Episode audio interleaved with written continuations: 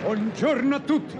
Inesorabile, intrepido, avventuroso, fumantino, Montecristo Superstar, che poi sarebbe il sottoscritto, si appresta a compiere pure oggi una vendetta al 100% di puro succo di odio, di odio, non di iodio. E oggi tocca, per la gioia vostra e mia, al carosellaro allo shampoo attore, insomma a quel tizio che senza tregua tutte le sere ti cordoglia dal teleschermo coi formaggini, gli elettrodomestici e gli ortaggi suoi.